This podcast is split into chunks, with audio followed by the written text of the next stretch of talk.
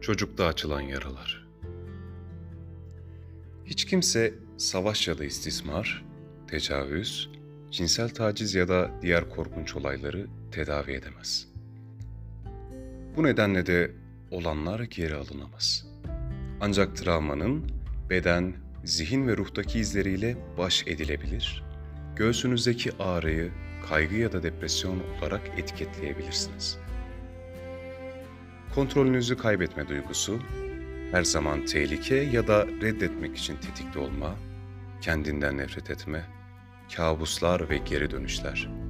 Sizi işinizden ve yaptığınız işe odaklanmaktan alıkoyan siz, kalbinizi başka bir insana açamamak.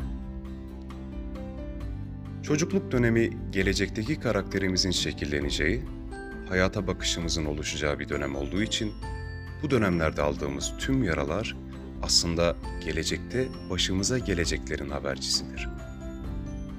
Hepimizin bildiği bir şey var. İnsanlar hayata tutunmaya ve dünyaya alışmaya çalıştıkları dönemde bazı şeylere gereksinim duyar.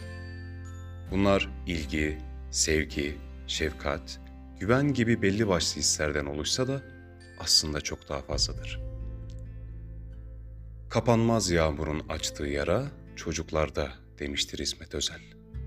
Babaların gidişinin açtığı yaraların şifa bulmadığını söyledikten hemen sonra. Evet, bazılarımız çocuklukta anne ve babamızın ayrılmasına, belki ölmesine şahit oldu. Belki ikisi de yaşıyor ama aralarındaki o kötü ilişki bizi de derinden etkiliyor. Belki annemiz çok sevgi gösteriyor ancak babamız hiç sevmiyor. Belki de tam tersi. Ancak sonuç olarak yarasız büyümeyen bir çocuk yoktur. Yaralarla birlikte gelişen ve büyüyen çocuklar zamanla hayatlarında o yaralardan doğan ihtiyaçları arıyorlar. Bulamadığı belki bir anne sevgisi veya baba sevgisi Belki kardeşiyle yaşadığı problemlerden kaynaklı bir kardeş sevgisi. Beynin sağ tarafı anne karnında gelişen ilk kısımdır. Anneler ve bebekleri arasında sözel olmayan iletişimi sağlar. Beden Kayıt Tutar isimli bir kitapta travmatik deneyimlerin çocuklukta yaşandıktan sonra neden bizimle birlikte ileriki yaşlara aktarıldığı anlatılıyor. Bunun sebebi tamamen bedenimizde bitiyor. Beden dediğimiz sadece hareket ederek bir yerlere gitmez. Sadece organlardan ve dolaşım, boşaltım sistemlerinden oluşmaz. Ruh ve beden travmatik deneyim sırasında olayları anlamlandırmaya çalışır. Anlayamadığı olaylara karşı sinir sistemi kendini kapatır ve kişinin bedeninde sıkışan enerji bir travma haline gelir. Yıllar sonra bize çocukluktaki kötü yaşantılarımızı hatırlatan bir olay olduğunda neden kaçmak isteriz? Neden bazı haberler kimimizi daha kötü etkiler?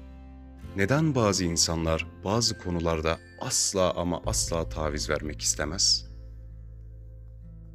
Beden bir köprüdür. Travmanın dönüştüğü ve gizlendiği yerler bedenlerdir. Bedenin içerisinde sıkışıp kalmış enerji atılırsa travmanın etkisi azalır. Bedenlerimiz anılar taşıyan metinlerdir ve bu nedenle hatırlamak reenkarnasyondan farklı değildir demiş Katie Cannon.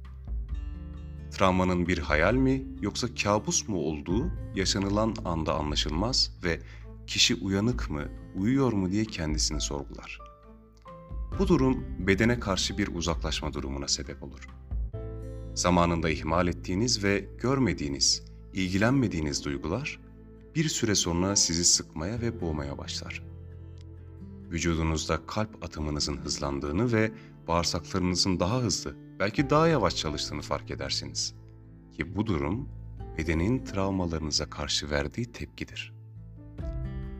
İnsanda var olan bir kontrol ihtiyacı doğumdan itibaren onun peşini bırakmaz.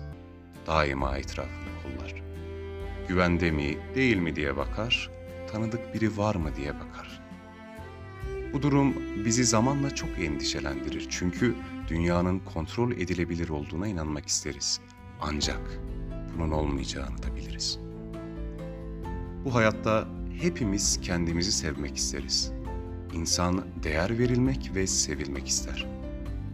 Bu arayı bir ömür boyu sürer. İyi bir şey yaptığımız zaman etrafımızda takdir edenleri ararız ve alkışlanmak isteriz. Konunun özüne dönersek, çocuklukta açılan yaralar öyle kolay kolay geçmiyor. İnsanların birbirlerinin travmalarını anlaması, yaşadığı olaylarda destek olması ve ilişkilerindeki sorunları çözerken sabır göstermesi gerekiyor. O yaralar geçmese bile kendi kendinize sararak yaralarınızla yaşamayı öğrenebilirsiniz. Yazan Şule Ünal